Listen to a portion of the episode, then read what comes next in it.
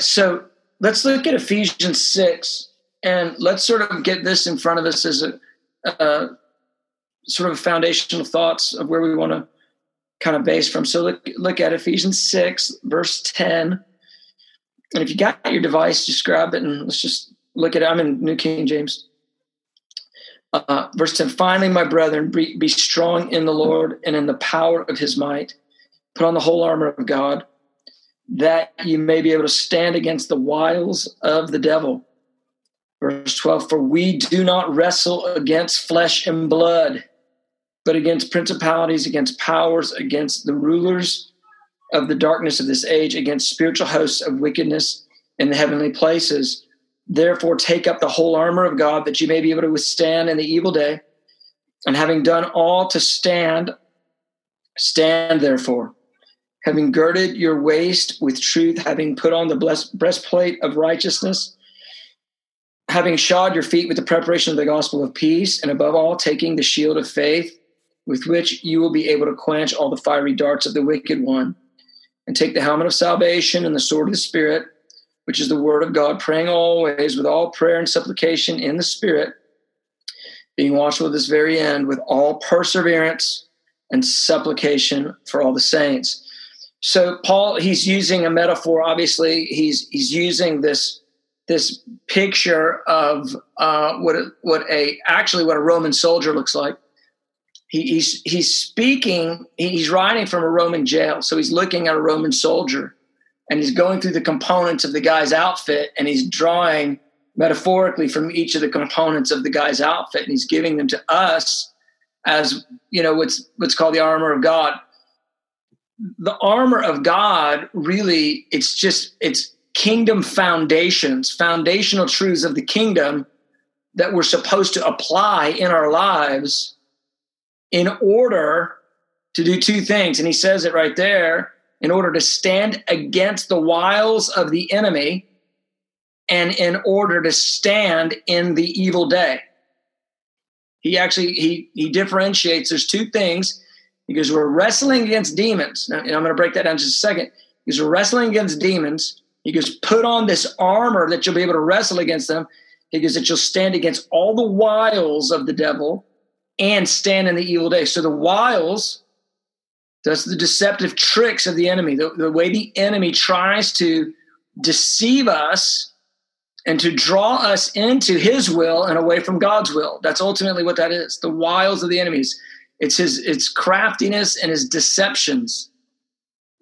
And then the evil day, with, to be able to withstand in the evil day, the evil day Paul's referring to is at the end of the age. It's it's it's something he develops through the book of Ephesians and through his other letters to the churches, but it's it's the the evil day of at the end of the age when the spirit of Antichrist earth and um, and and and many dynamic and negative things are happening along with many powerful things. And so he's saying, here's the here's what you need is you need these kingdom foundations to be able to stand. And he goes, and what you're going to be wrestling with, and he goes, it's demons and and he gives us four different um i would say it's four different levels of demonic authority and he says there are principalities there's powers there's rulers of darkness and there's hosts of wickedness and and rather than trying to get into breaking down exactly what that is he actually describes um, this very setup earlier in the book of Ephesians, and he also describes it in, in the book of Colossians. That, and this is just something for us to get our minds around, that there is a heavenly hierarchy of demonic and angelic ranks. Okay. And so there's these, just like in any any nation, just like uh, in in the United States, there's seats of, of governing and authority. There's there's local principalities, municipalities, there's state, then there's there's national, you know. So there's these these striations of of authorities. Well, that's what's going on here, and that's what Paul's describing. That there's this heavenly infrastructure. It's really quite fascinating that there's a heavenly infrastructure that is uh, it, it's occupied by uh, either angelic or demonic rulers, and that's what he's that's what he's telling us there. And that when we're when we're fighting spiritual battles, we're fighting against these um, these uh, these demonic rulers that are in these these heavenly places. And so, what he's going to give us is a prescription of uh, the kingdom foundations that we need in order to offset the activities, the wiles of the devil, and that we'd be able to stand in the evil days. One thing I'll just mention this, and this isn't a, a, a particularly a biblical idea, but it's something that I've seen for sure. Um, when it comes to demonic authorities in regions, is that uh, just a simple rule of thumb demons they love to manifest. They they want to manifest themselves. They want to give personality. They want to they want to show themselves off. Um, you know uh, uh, it's interesting because you, you, tend to think that uh, well like if a spirit of fear wants to make somebody act fearful. You know a spirit of fear isn't a big scary demon. It's a it's a it's a fearful demon. It wants to express itself. So it's bound by a spirit of fear would be acting fearfully.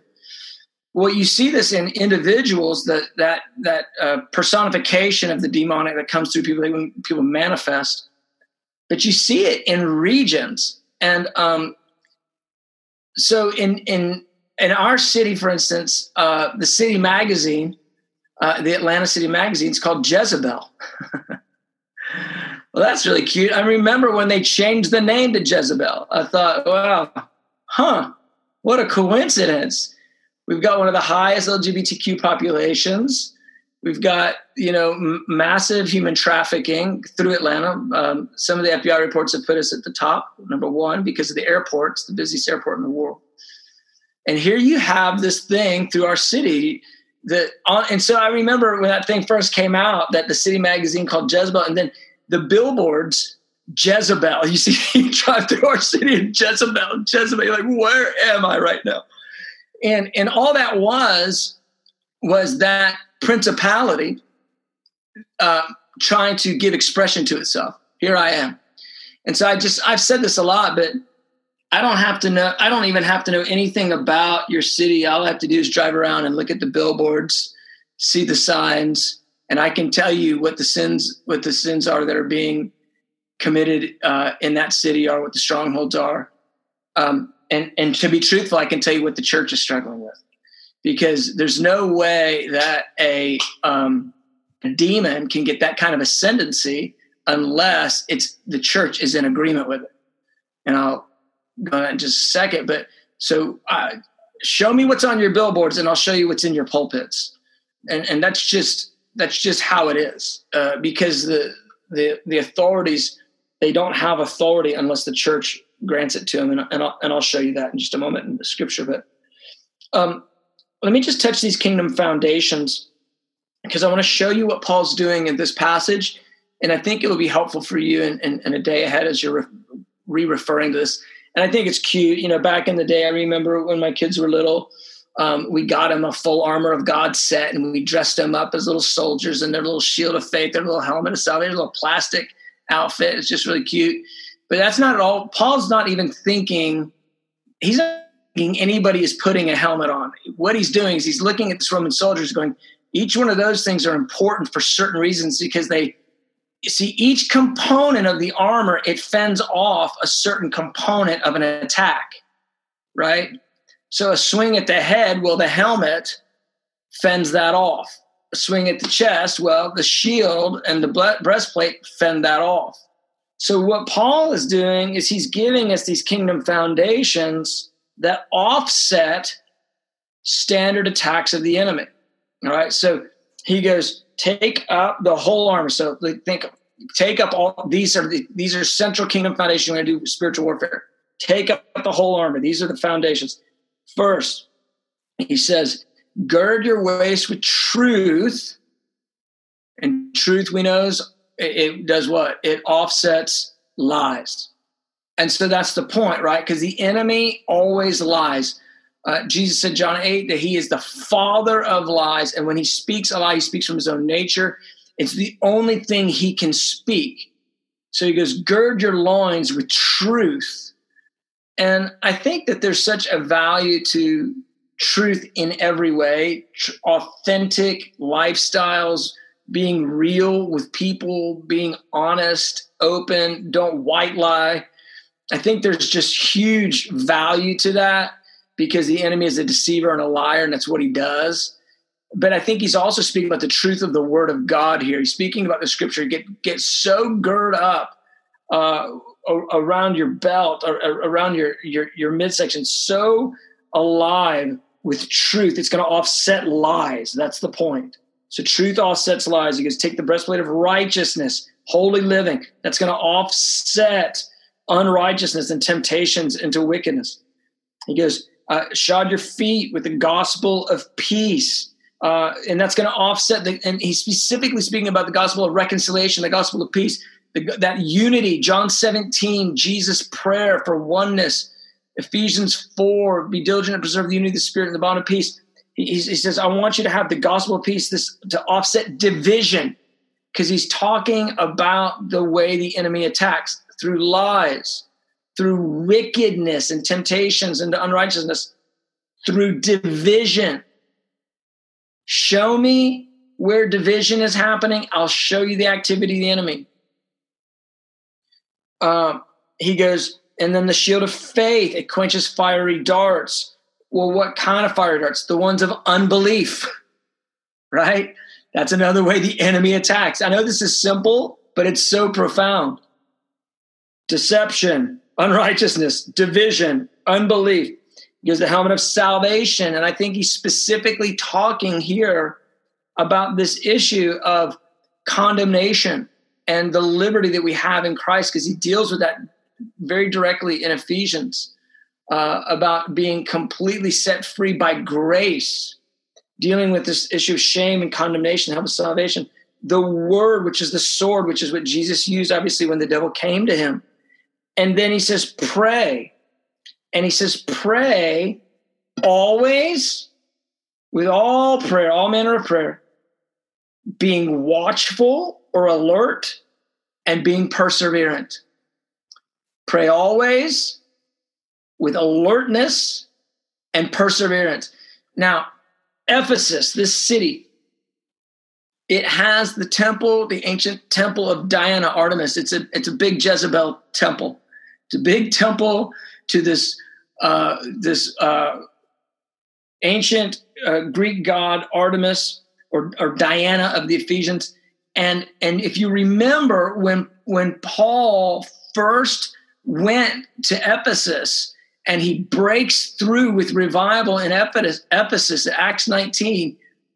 When that thing begins to crack, when revival begins to break through, what happens in Ephesus is they bring all their books of magic arts and they they bring them to the center and they burn them in front of everybody. They get rid of all this stuff that's really probably witchcraft stuff connected to this Diana, this Artemis.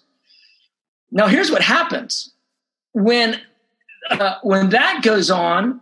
The guys that are making little Artemis idols, little, little idolatry, little you know Artemis idols, those guys' businesses start going down. And here's what happens: the whole city goes into an uproar. Now, watch. When you get a breakthrough in the spirit, it doesn't mean peace.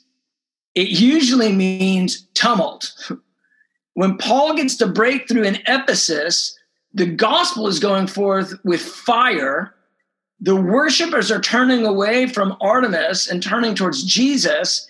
And the demons now, because that principality has been cracked over that over that city, what they're doing is now they're manifesting through people in a spirit of murder and the whole city goes into a tumult. They go into the stadium in the Coliseum and they listen, they chant for hours, Great is Artemis of the Ephesians. What is that? That's a prayer meeting. That is a demonic prayer meeting where the, the devil is trying to whip up human agreement on the earth to regain its authority in the heavens. But what Paul has done is he's gone in with the proclamation of the gospel with prayer and fasting, and he's cracked that stronghold. Revival has begun to break out. So then Paul says, Hey, I want to go in here and I want to I want to address these guys. And they're like, No, if you go in there, they're going to kill you. And that's what happens when a stronghold falls. Strong falls, you have revival I'm talking a principality over a city.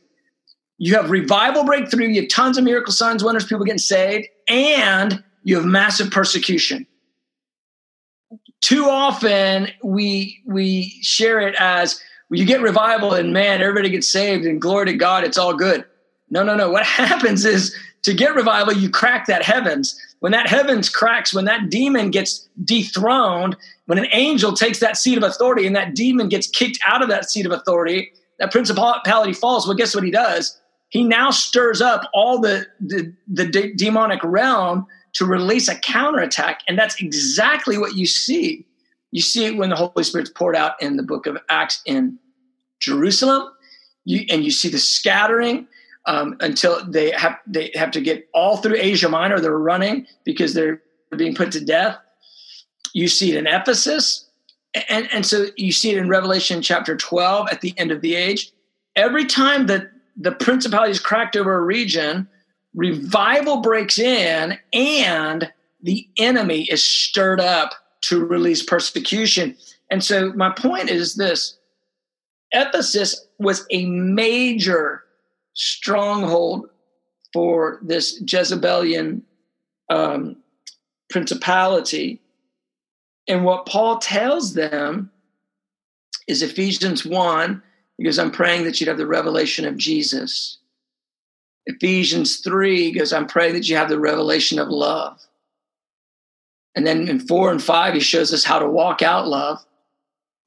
And then in 6, he says, Now, here's how you're going to stand against that demon principality in your region. These foundations stay with them, stay with truth, stay stay with righteous living, stay with uh, uh, unity, the gospel of peace, reconciliation. Stay with that. Stay in faith. Stay out of condemnation, and pray all the time with all perseverance. Pray with all manner of prayer, with all supplication. Be perseverant for all the saints and that the word of the Lord would break forth. And and it's powerful because they end up overturning one of the great ancient principalities, one of the great ancient strongholds in the in the in the whole of Asia Minor. It's quite fascinating. So, in some ways, the book of Ephesians is a a bit of a uh, roadmap to how to get a a a breakthrough in a city in a region. Now, um, I want to I want to show you this. Ephesians six, verse ten. He says, "Be strong in the Lord, and in the power of His might." There is one requirement to being strong in the Lord. And that requirement is that you cannot be strong in yourself. You have to you have to be humble to the place where you recognize that it's his strength and not yours that's going to see this thing through. Now, what's interesting is this when you look in the New Testament somebody earlier already mentioned Second Corinthians 10. But when you look at what I would consider um, the three of the four key uh, other passages on um, resisting the devil, they connect, those passages are connected to being humble. So you have this first one be strong in the Lord and the power of his might, which means you have to be humble you can't be strong in the Lord and strong in yourself. It's what Paul said in 2 Corinthians 12. He says, he says, in my weakness, his strength is made perfect. So to be strong in the Lord, you have to be in your own humility, in your own weakness. Well, James 4, it says this God gives more grace, verse 6.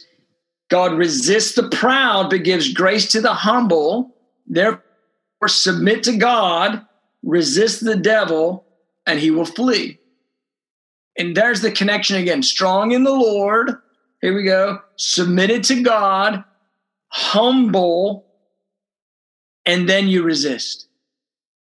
Well, Peter said the same thing. So now we got Paul, James, and Peter all saying the same thing. Here's what Peter says Humble yourselves under the mighty hand of God, that he may exalt you in due time, casting your cares on him, for he cares for you. Be sober, be vigilant, because your adversary, the devil, walks about like a roaring lion, seeking whom he may devour. Resist him, steadfast, steadfast in the faith, knowing that the same sufferings are experienced by your brothers in the world. So he says here again, humble yourselves cast your cares, be sober, be vigilant, and resist. Peter says, humble yourself. James says, humble yourself. Paul says, be strong in the Lord. Again, that's humility. Uh, that's Second Corinthians 10. He goes, we don't war according to the flesh. We war according to the spirit. That's, that's humility. And, and here's the point I want to make. In order for us to get ascendancy in spirit, over demon authorities, it will never come by having some arrogant, railing, prideful, boastful kind of manner about you. That is not how it works. You cannot you cannot stand in authority against something that you're actually in agreement with. What do I mean by that? The seminal sin of Satan is pride. So Paul says, humble yourself so that you can resist him. You can't get in pride and then try to resist the one who is pride. You see how that works? You actually have to humble yourself. So humility becomes the critical key to spiritual warfare. And so that's just a huge point because so often I see believers and they're all, I'm going to bind the spirit of Antichrist and devil. You better come out. I'm coming in after you. Got no, oh, I got, you and they're just all muscled up in the flesh, basically. And uh, all of the New Testament writers are all like, no, no, no, humble yourself. Put yourself in the position saying, God, I can't, I don't have anything without you. I am nothing without you. I can do nothing without you. It's what Jesus taught us. Paul said, Let this mind be in you, which is also in Christ Jesus, made himself of no reputation, humbled himself to the point of death, took on himself the, the, the label of a bondservant. Because don't look out for your own desires, but for the desires of others. And this brings me to this specific conclusion. Most this is going to sound completely crazy coming from the prayer guy.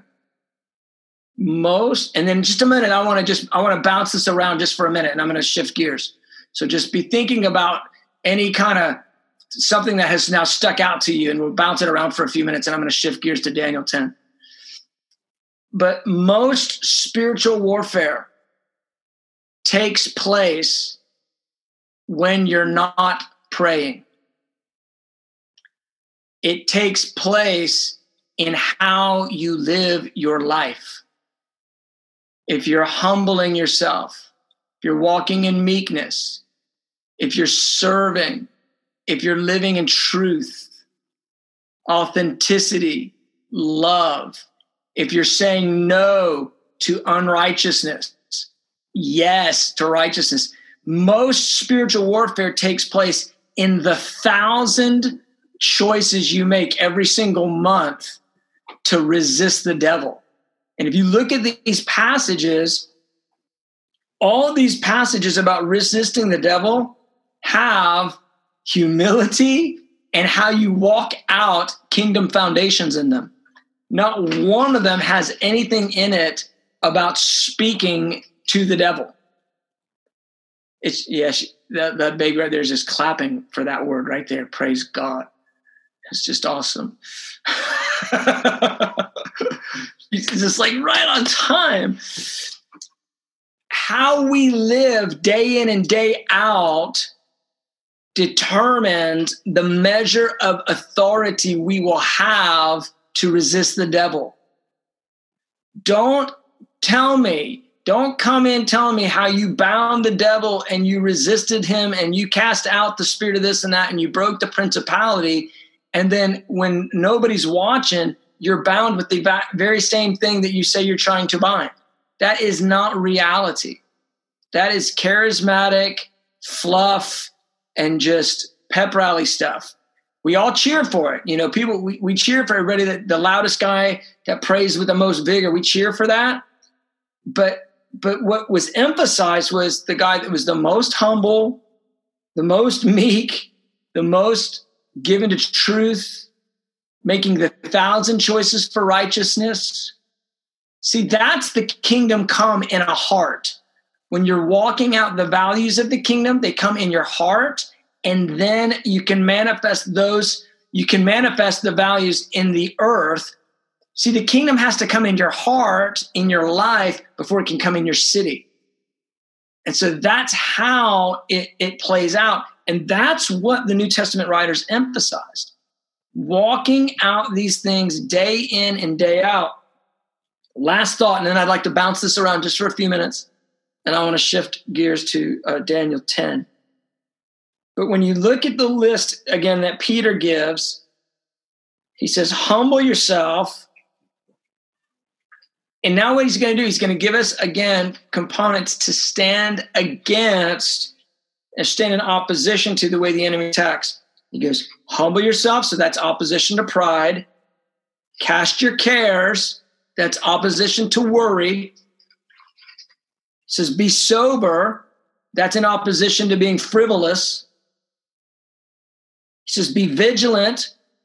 That's in opposition to apathy and then resist him. And he says, with steadfastness, steadfastness. And that's about perseverance. It's the exact same thing that Paul gave us praying with perseverance, resisting with perseverance. And, and Peter even gives us this point. And Peter's the one that gives us the, the, the theology of suffering.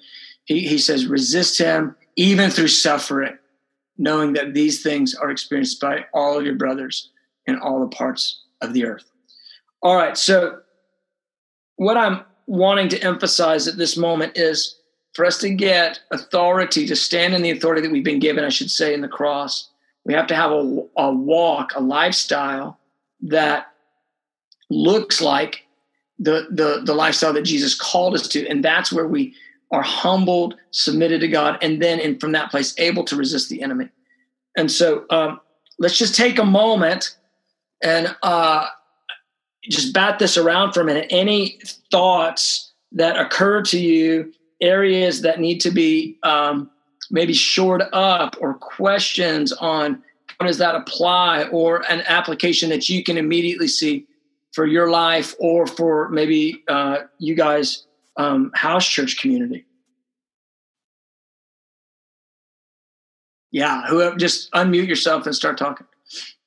Yeah. So um, a couple months ago, um, Holy Spirit woke me up in the middle of the night and put um, Romans one two on my heart, and I I know that scripture, but I went back into bed and I decided to look it up in many different translations before.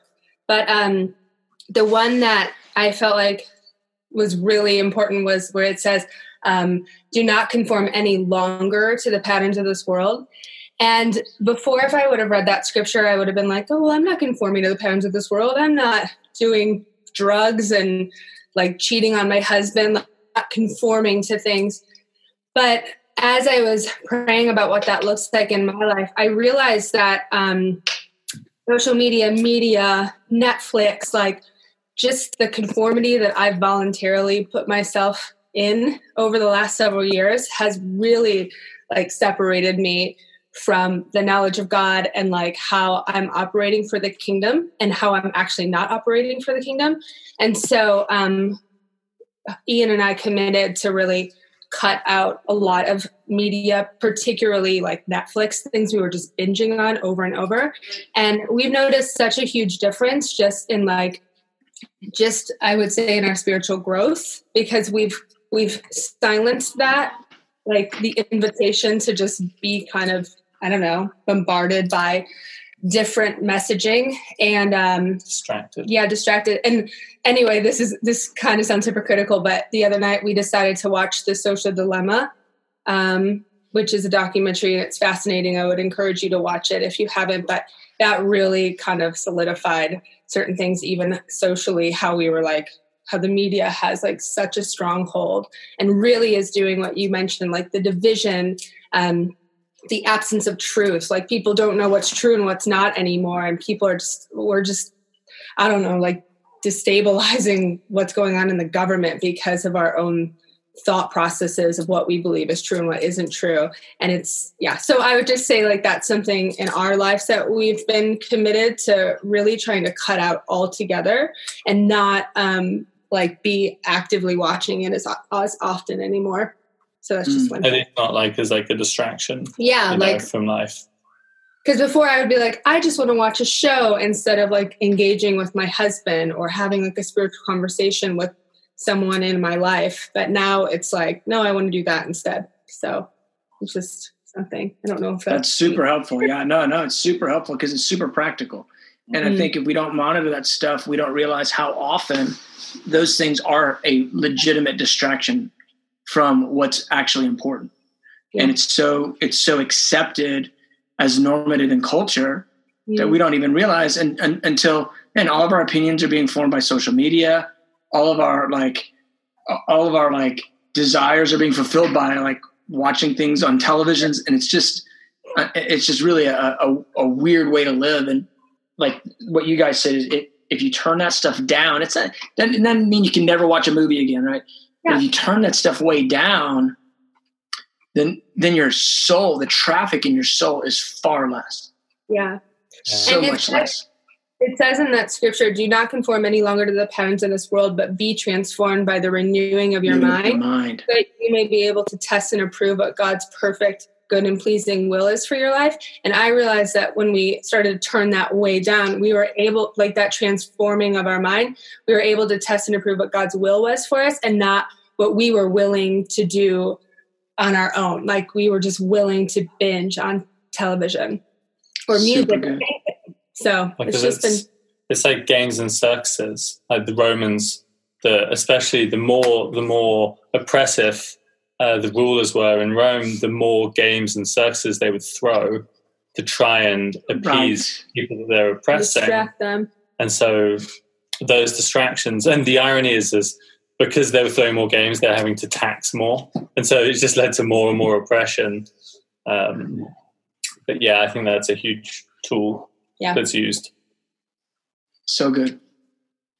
Someone else thought anything that uh, is an application for you, or something that you felt like you heard there that was something good. Yeah, go ahead. I'm just going to go. Yeah. I really yeah. thank you. There's so much through and, and I want to go back and listen again. But one thing in particular um, that you talked about, you know, you say that that stirred something up in me was, you know, so much 90% of, of just living our life yeah. is warfare. How we live our life is, is yes. warfare. It's prayerfully in the other part. Um, and you might talk about this coming up. So if this is preemptive, sorry, you don't have to answer it no, right now, but um, I'm curious about this about the regional strongholds. How to effectively pray against and into to break regional strongholds because that's you know we just moved here a year ago.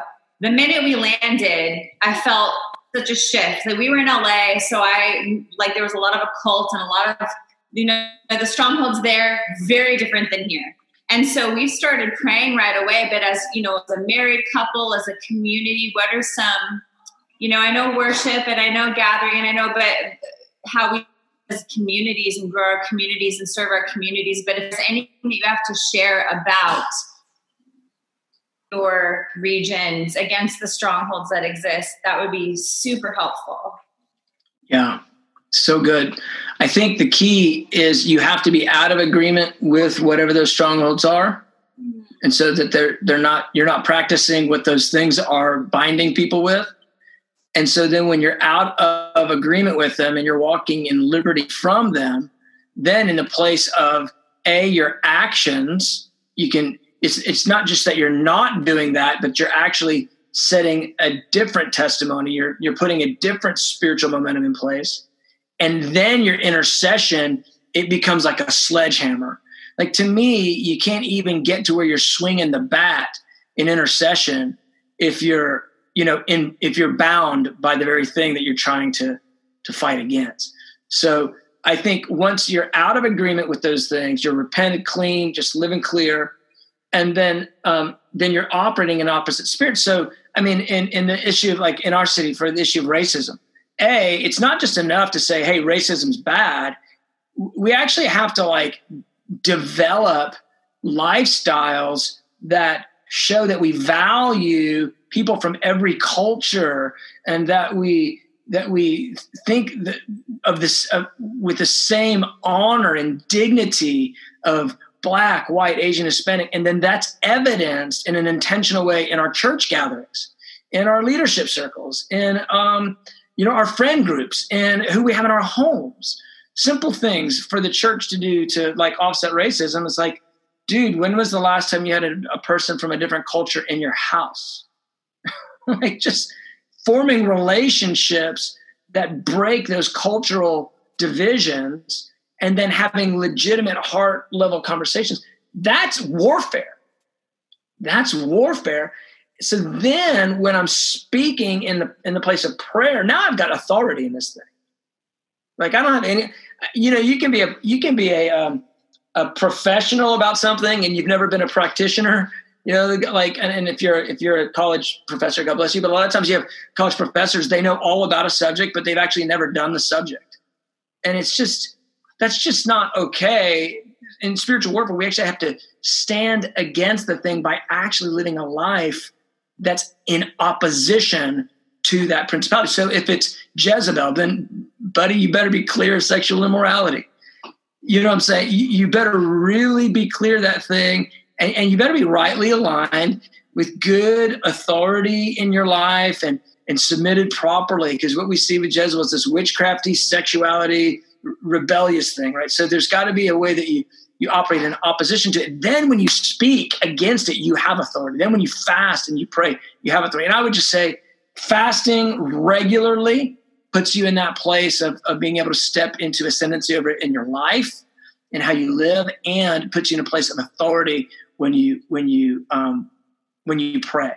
You know, just that a day in a day a day out of fasting. But but none of this works if you're arrogant. it just it just cannot work because you you know if you're submitted to God, you can't you will have to be humbled.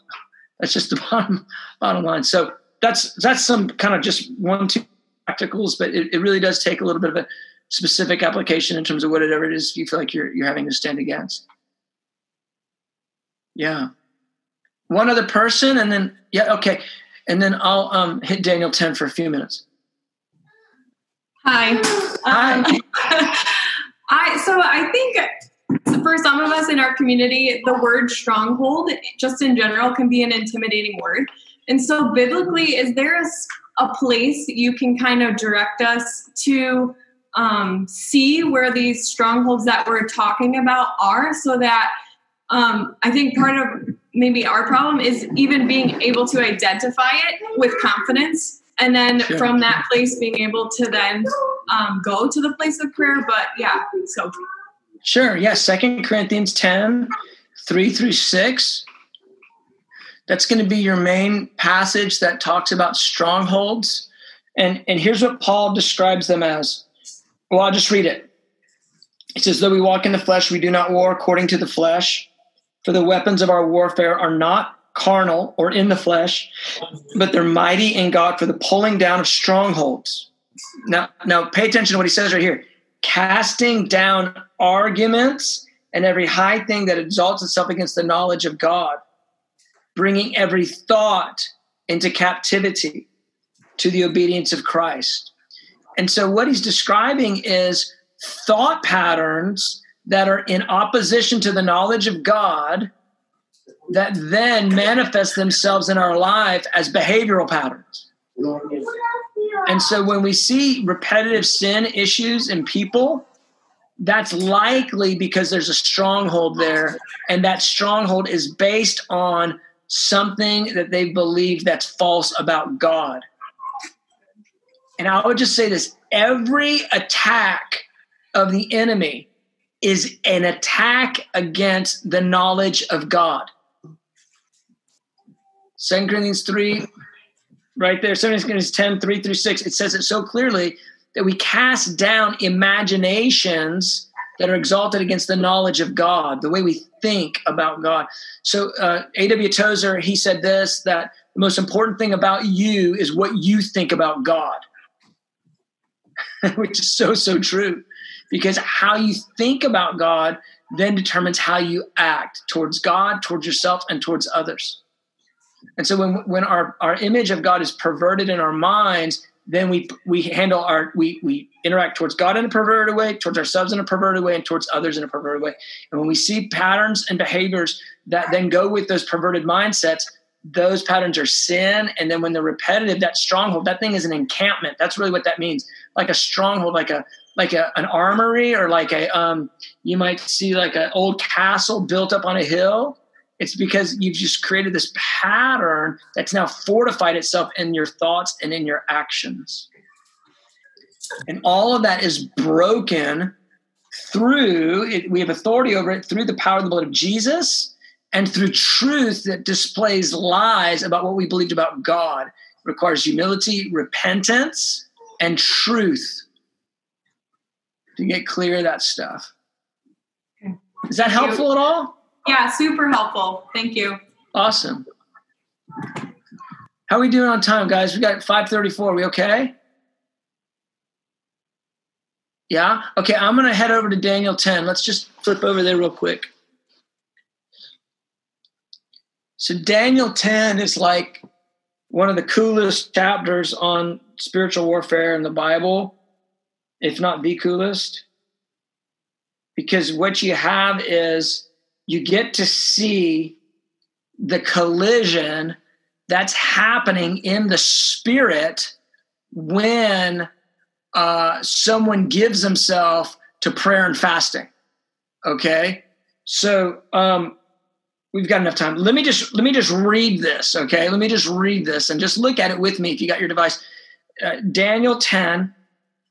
So uh, Daniel, he says this. He says, in the third year of Cyrus, king of Persia. So Daniel's in Babylon, but the Persians have taken over. The Medo-Persian Empire has taken over Babylon. So he's there, and it's his third year since they've taken over. And he says, a message was revealed to Daniel, whose name was Belteshazzar. That was his his Babylonian name. So says the message was true, but the appointed time was long. It was, in other words, it was going to be fulfilled in a time that was far in the future. And he understood the message and had understand the vision. Okay, here it is. In those days, I, Daniel, was mourning three full weeks. That mourning is fasting and prayer. That's what that is.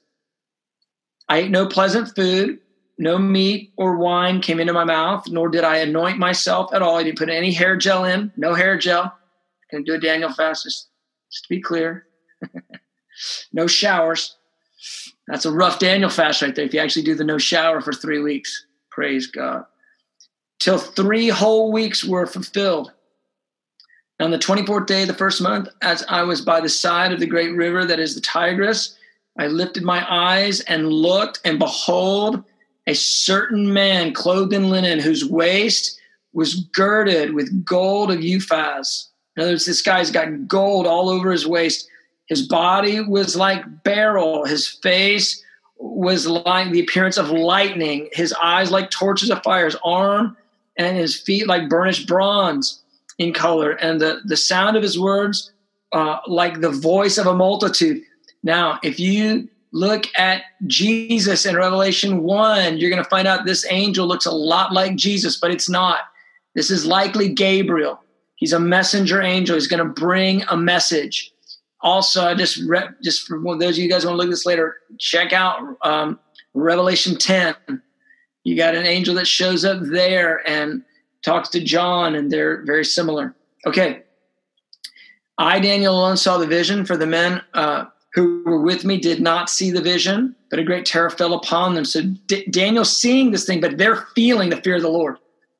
And they're feeling it so intense. This angel, this dynamic, glorious angel shows up, uh, Gabriel likely. It's so intense. The fear of the Lord falls on the guys that are around him, and they they run. So they fled to hide themselves. I was therefore left alone when I saw this great vision, and no strength remained in me, for my vigor was turned into frailty, and I retained no strength. So he falls down. I heard the sound of his words, and while I heard the sound of his words, I was in a deep sleep on my face with my face to the ground. He falls forward. And suddenly a hand touched me, with which made me tremble on my knees and on the palms of my hands. And this is so intense. What happens in him is so intense. The angel hits him, the friends run, the fear of the Lord, it takes Daniel's strength. He falls out. The guy, t- the angel touches him, and Daniel's able to get onto his, his knees. In a minute, D- Daniel's going to say, "Look, I can't function. Can you help me?" Because he's shaking, and the guy touches him again. He's able to stand up. So Daniel's having the encounter of a lifetime. Okay, he says, "Daniel, man, greatly beloved," and this is always how the Lord talks to us. He goes, "Hey, you are so loved. I love you so much." You're so cute. Understand the words that I speak to you. Stand upright, for for now I've been sent to you. While was speaking to me, I stood trembling. So he was on his knees. Now he stands up. Then he says, Do not fear, Daniel, for from the first day that you set your heart to understand and to humble yourself. There it is again, guys. Humble yourself before your God. Your words were heard, and I've come because of your words. But the prince of the kingdom of Persia withstood me 21 days. And behold, Michael, one of the chief princes, came to help me, for I had been left there alone with the kings of Persia. It wasn't just one principality, it was a principality with some other demons. And they're all fighting against Gabriel. He says, Now I have come to make you understand what will happen to your people in the latter days, for the, the vision refers to many days yet to come. When he spoke in such words to me, I turned my face toward the ground and became speechless. So the power that's coming off this angel is messing Daniel up, and he can't function. And suddenly, one having the likeness of the sons of men touched my lips. Now we got another one in the picture. Then I opened my mouth and spoke, saying to him who stood before me, My Lord, because of the vision, my sorrows have overwhelmed me, and I have, I have no strength how can the servant of my Lord talk with you, my Lord? As for me, no strength remains in me now, and there's no breath left in me. Then again, the one having the likeness of the man, he touched me and strengthened me. So they've got to like minister to Daniel just to be able to get him to even hear this so he can stand and even hear this thing. He says, Oh man, greatly beloved, fear not, peace to you. Be strong. Yes, be strong. So when he spoke to me, I was strengthened and said, Let my Lord speak, for you have strengthened me and he says, uh, Do you know why I have come to you? And now I must return to fight with the prince of Persia. When I have gone forth, indeed the prince of Greece will come. But I will tell you what is noted in the scripture of truth. This is so interesting. The scripture of truth.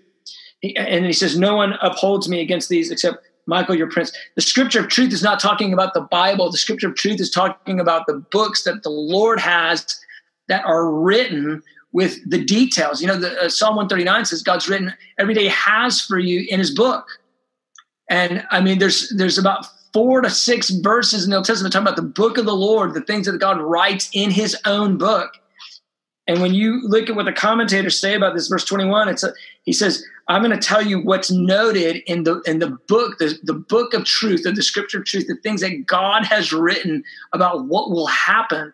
And so here's what this angel gives him. He's going to give Daniel chapter 11 and chapter 12, which is a, an incredible long prophecy that goes from the very next kingdom in Babylon all the way through to the end of the age. Now, here's the point Daniel's fasting and praying for 21 days. And while he's fasting and praying and asking God for breakthrough for Israel, God sends Gabriel to come to give Daniel this word, this powerful prophetic word, which is we see it in chapter 11, chapter 12 And when Gabriel is on the way, the prince, the principality, the demon principality that is assigned to govern the nation of Persia. Now remember, the Persians had just moved into Babylon. There's a demon principality that's over that demonized king.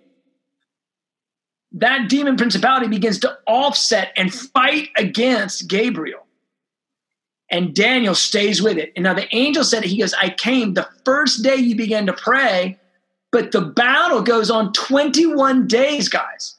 Now, can you imagine this? There's an angelic fight going on in the heavens for three straight weeks while Daniel isn't taking showers, isn't eating meat, and isn't doing any pleasant food because he's fasting and praying. Now, we don't know that Daniel felt anything on his side. He probably felt like he needed a shower and like he needed to eat. In the heavens, Michael is fighting the prince of Persia. And it's not just the prince of Persia. He actually says there's other kings. That that um, that word in Aramaic is czars. There's there's these other demonic authorities. So then, so, and Gabriel's fighting those guys. So then Michael has to come. Now God releases Michael to come to help Gabriel, likely Gabriel, doesn't say it, but I think it is because he's the messenger. And finally, he gets the breakthrough. Now, in, in chapter 12, we find that Michael is the prince over Israel. He's, he, in Daniel 12, Michael's called the prince over Israel. So you get the prince over Israel, fighting the prince over Persia along with Gabriel and along with these other demon powers. And all that's happening. Why? Because Daniel decided he was going to fast and pray for 21 days. This right here will make you want to fast and pray. And so when we fast and pray, angel authorities are dispatched and released and what he does is he says, I came because of your words. And it was the prayers that Daniel was praying that he wasn't pulling off of. And I want to speak about that in just a moment.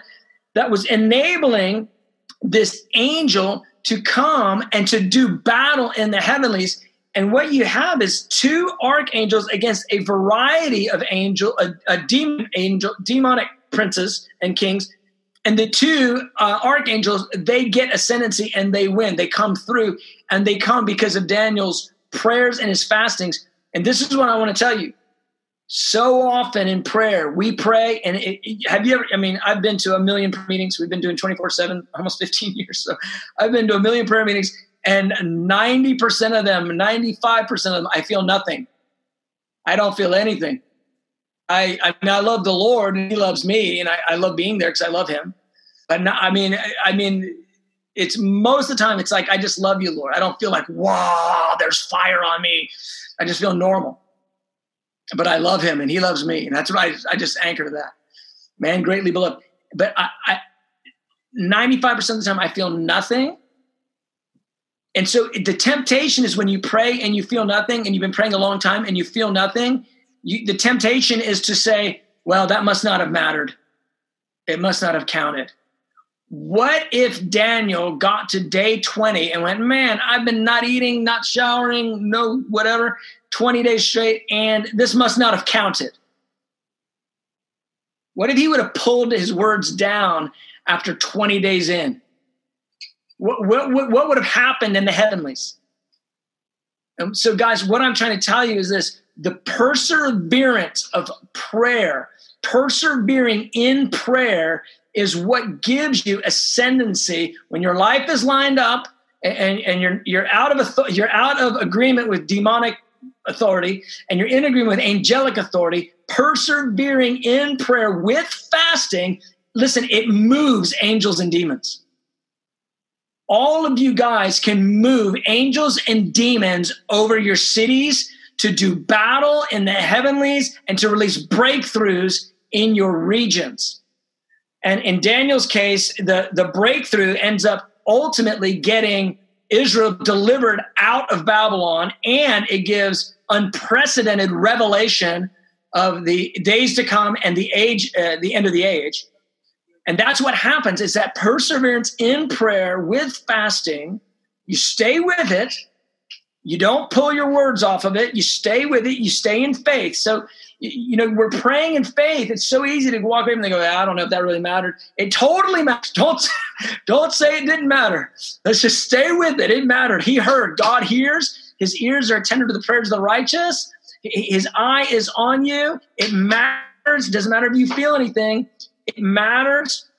And so stay with it, persevere over time. And I'm telling you, the angels are moving at your words and the breakthrough is coming.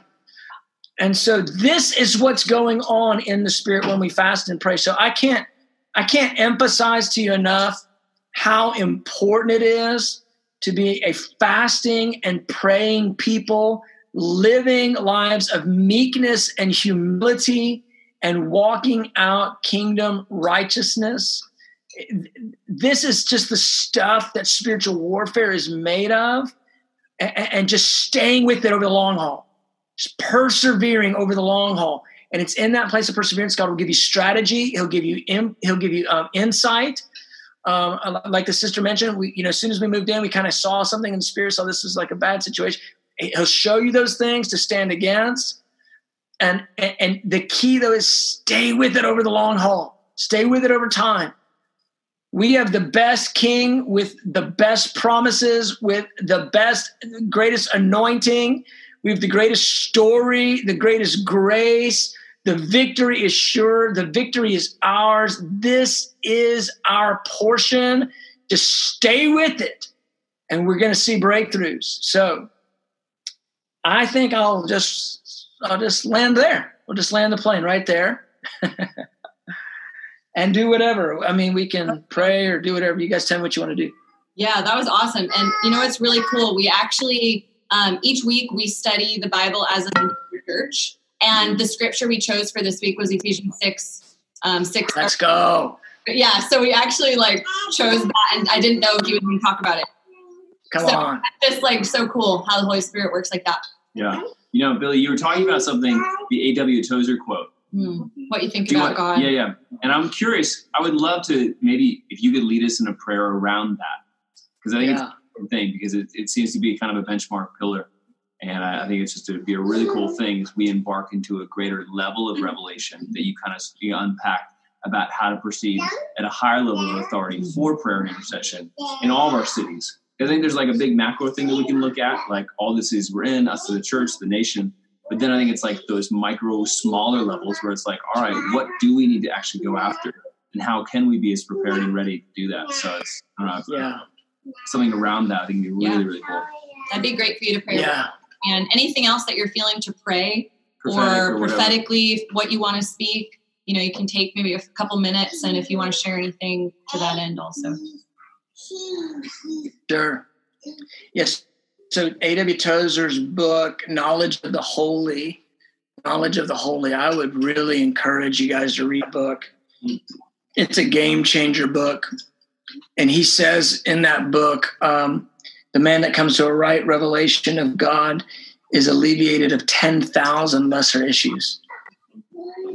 It's just so powerful because it's about knowing him. Everything is about knowing him and and the way we perceive God, it, it determines so much about us. So, yeah, let's let's pray into that. And that's the Ephesians one prayer. Really, that's what Paul. That's what he said. I pray for the Ephesians church. He goes, I, you know, I, I pray that you would um, have the spirit of wisdom and revelation. So let's just do that right now. Let's just pray. Lord, I'm asking for the spirit of wisdom and revelation in the knowledge of Jesus, for the eyes of our understanding to be enlightened, that we would know what is the hope of his calling.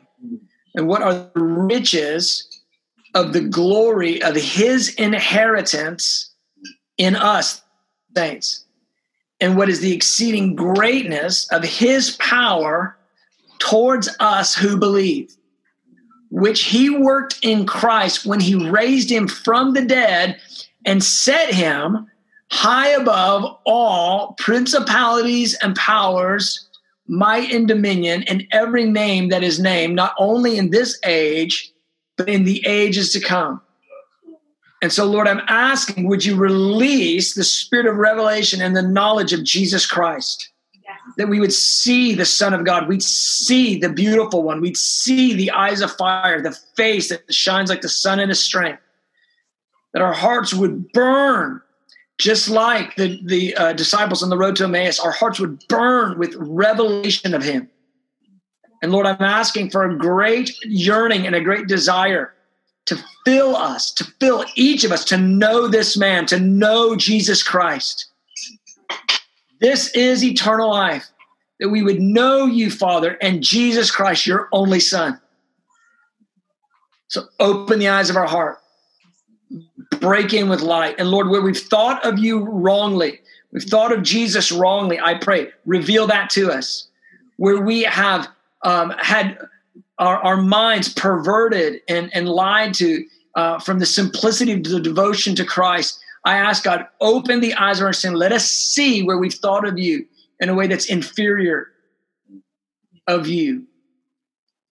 And so, Lord, I pray, break upon the entire revived community, break upon them with light, break in with light, break in with revelation. Where there is light, darkness flees. Break in with light right now. Let the light of your face shine forth. Your face shines like the sun in strength. Shine forth. Shine forth.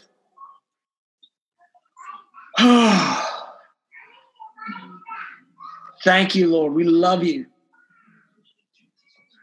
We love you, Lord. Make every one of these house churches a burning and shining lamp, burning in intimacy, shining in a witness of the gospel in their region, burning with the knowledge of God and shining forth with the glory of the Lord in their region. We give you thanks, Jesus.